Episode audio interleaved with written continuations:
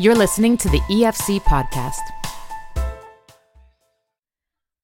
Willard Metzger is the new executive director of Citizens for Public Justice, a national organization that promotes public justice in Canada by shaping key policy debates through research and analysis, publishing, and public dialogue.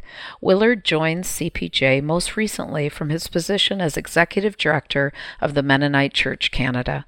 I'm Karen Stiller, and I spoke to Willard about the church's prophetic role in Canada today and how Canadian Christians can be more more involved in some of our country's most pressing issues. We hope you enjoy this interview.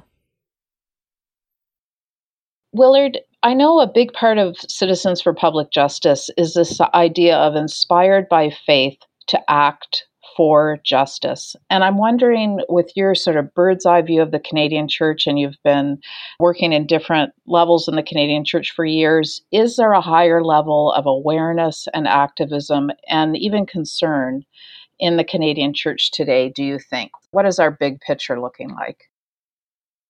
Uh, yes, I do think so. I, I've certainly been seeing an increased awareness and I think activity, particularly around the climate justice file. That's been encouraging. When I was first engaged in the file back in even a decade ago, it, it really felt like there was a lot of lonely voices. And I felt, I remember feeling at that point, if we could ever get some of this consolidated together, there'd be a much more greater impact. And I think that's what we're starting to experience now. So that's been exciting. Of course, churches uh, have always been concerned about poverty and uh, eradicating poverty. So that's been exciting to see uh, a number of coalition of local congregations getting together uh, also, the way that they've been working together for uh, refugee support has been has been quite encouraging to see.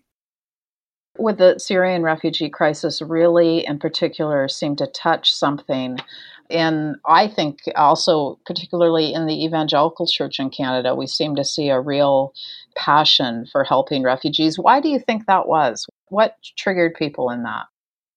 I think the evangelical world is starting to understand that positive response to need, action, and advocacy as well is a natural Christ following response. That's just what followers of Jesus do in the example of, of Christ. And I think the more and more that that awareness becomes almost like a knee jerk reaction, then I think you have an, have an increase of just people getting engaged. They see a need, and the impulse reaction is we need to get involved. And that's exciting to see. So, Citizens for Public Justice, am I understanding that you focus primarily on three areas, and that is poverty in Canada, ecological justice, or you mentioned you called it climate justice, I think, and refugee rights? Are those your three main areas? Yes, that's right. And how did Citizens for Public Justice come to settle on those three subjects? I mean, they're big ones, but there's lots of other things that a Canadian Christian organization could be working on. Why are those three so important? Yeah, I, I, our our main emphases are discerned by our by a community together, our membership, our our board of, of directors, and and these three in particular seem to be so related and foundational to to some of the acute need that we're experiencing right now. Certainly, caring for creation is such a central concern. Without a planet that's sustainable, then you really you can't be productive in caring for the poor or caring for for refugees. So so foundational is making sure that our our planet is is healthy enough to be able to keep doing the good things that that that we want to be able to do together.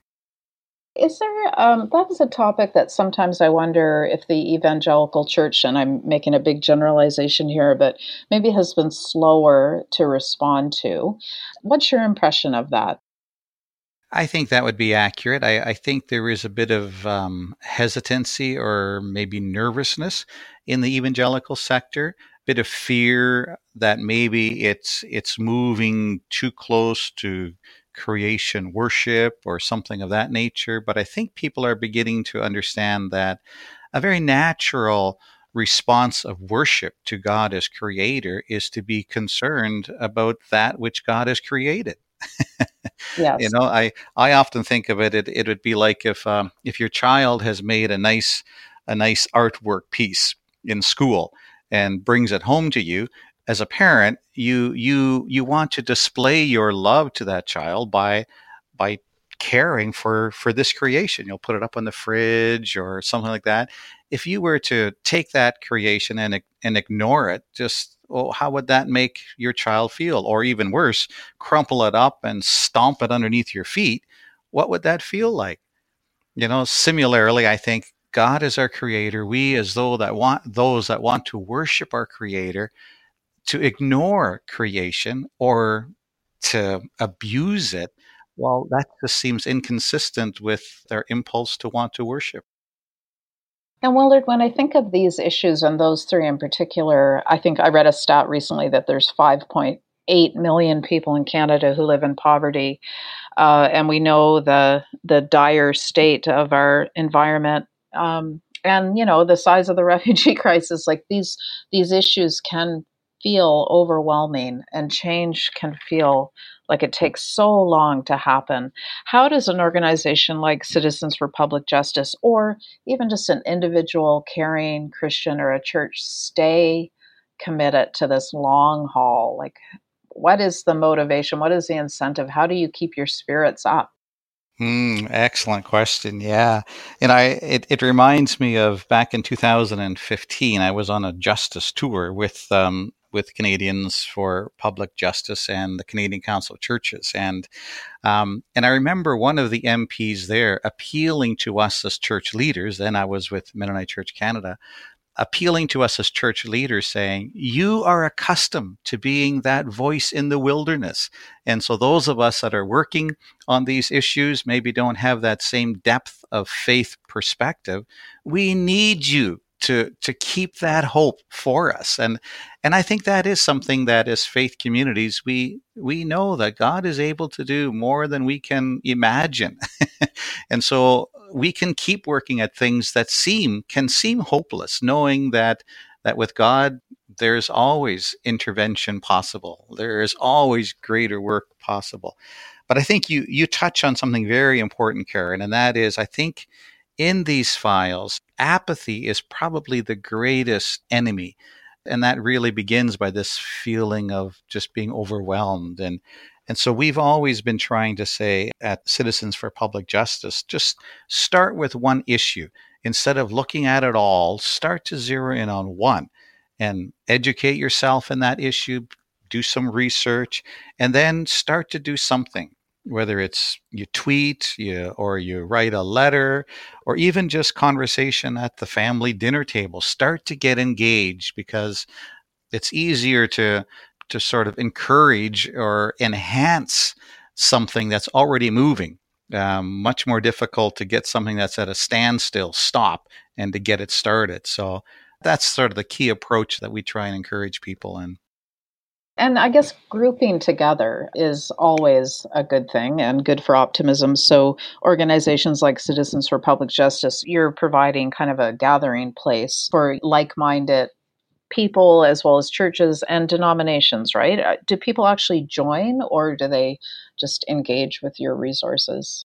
We are really looking to um, to get as many members as possible for CPJ, okay. and in that membership collection, it's uh, that's what sort of continues to enhance our influence in on the hill but also um, we want to be that to be very engaging of ordinary citizens across Canada.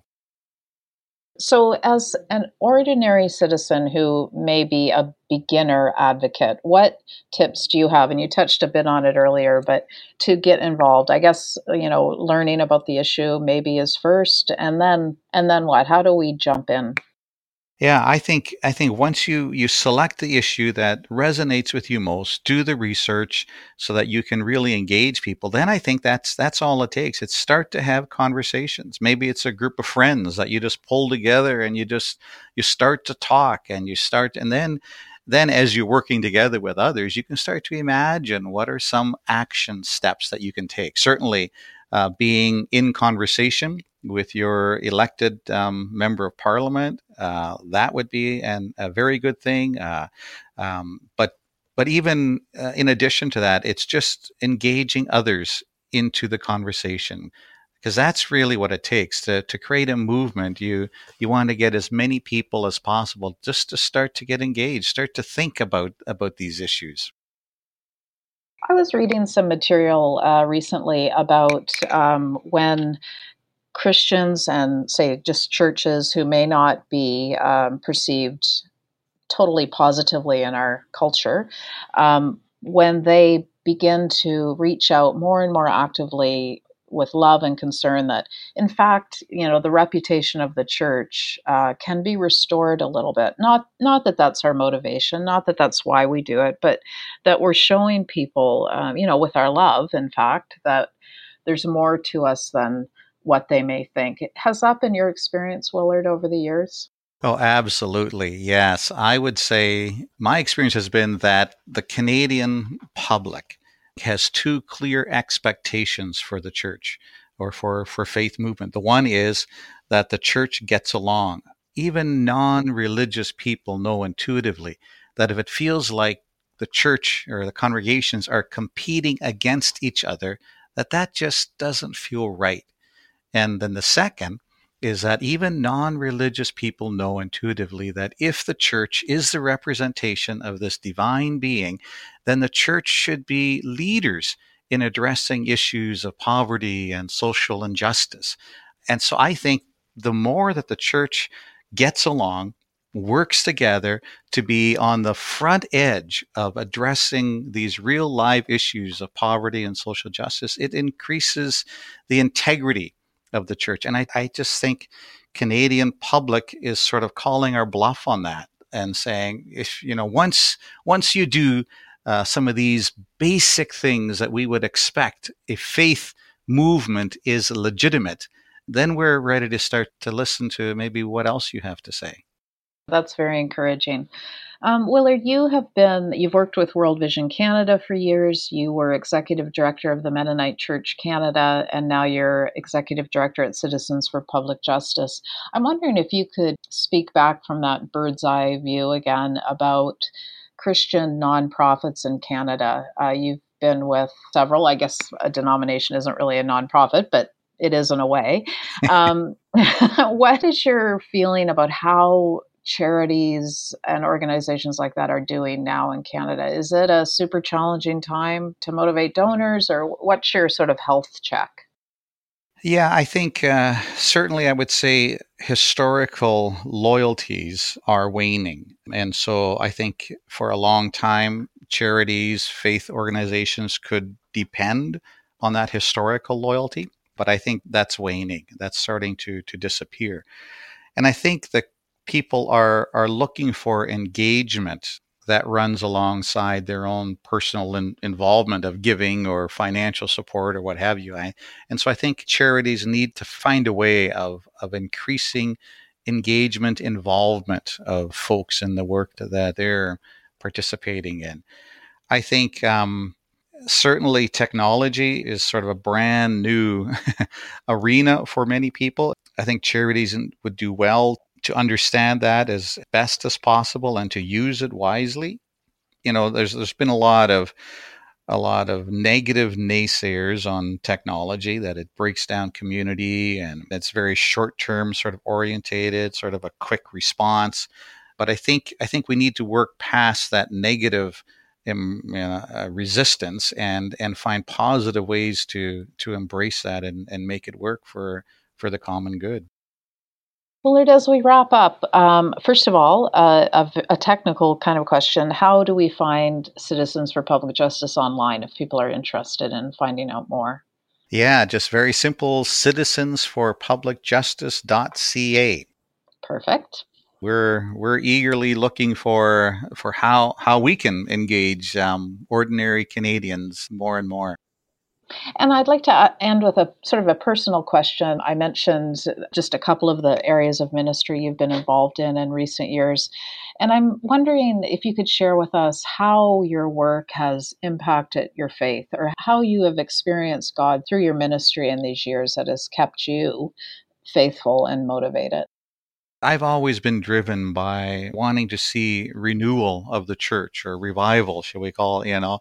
And I really do think that in our Canadian context, it is this needing to have the church embrace its mandate of being that the leaders in in working well together and in addressing real life issues of poverty and social injustice and i really do feel god's call in that that that's the call of god on the church in canada reclaim that leader spot. And then i think there we will be seeing renewal uh, of the of the church. And that quite excites me. Well thank you so much willard. Thank you. Thank you for listening to this podcast. To listen to more and to subscribe to Faith Today, Canada's Christian magazine, please visit www.theefc.ca forward slash faith today.